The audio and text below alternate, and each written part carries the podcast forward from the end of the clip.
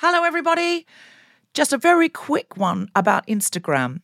If you're on it, Meta, the parent company, is reducing the number of political posts visible to users on their feed. This is a real thing, not a hoax.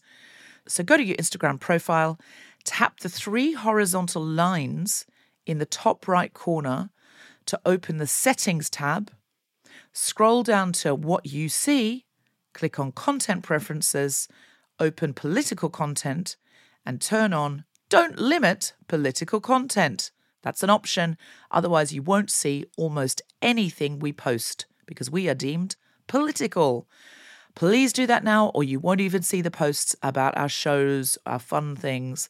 So, if you want to see Guilty Feminist content and know when we're coming to a place near you or releasing a new podcast, do it now.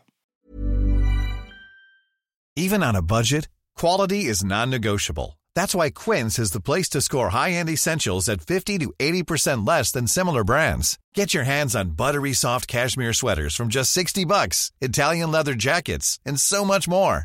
And the best part about Quince, they exclusively partner with factories committed to safe, ethical, and responsible manufacturing. Elevate your style without the elevated price tag with Quince. Go to quince.com slash upgrade for free shipping and 365-day returns.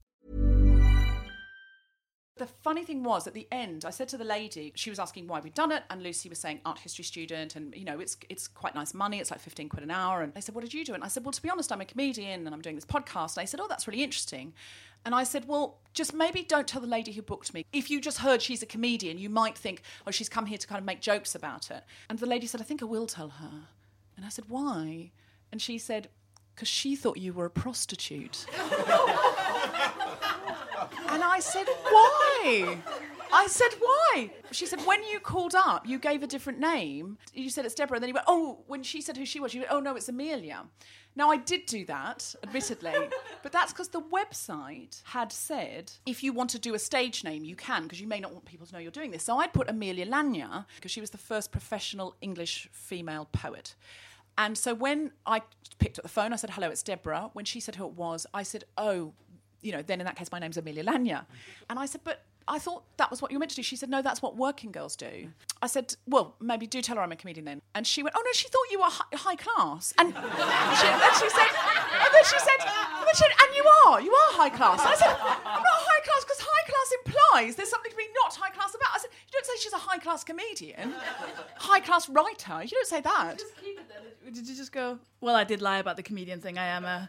No, I'm I actually didn't. a high class no, no, I didn't. I didn't. And I have, and again, as a feminist, it's a really interesting area because you then start to go, not, not that there's anything wrong with someone making the choice to be a prostitute if that's what they want and they haven't come through it from an abusive background. Because some, you know, sex workers say, look, this is very liberating, it's very empowering, and I make a lot of money and I love doing it, I love pleasing men, whatever. So there's this really awkward awful mire that you get into where you start saying not that I'm in favour of prostitution or against it under certain circumstances, but I'm not one, and stop saying I'm high class.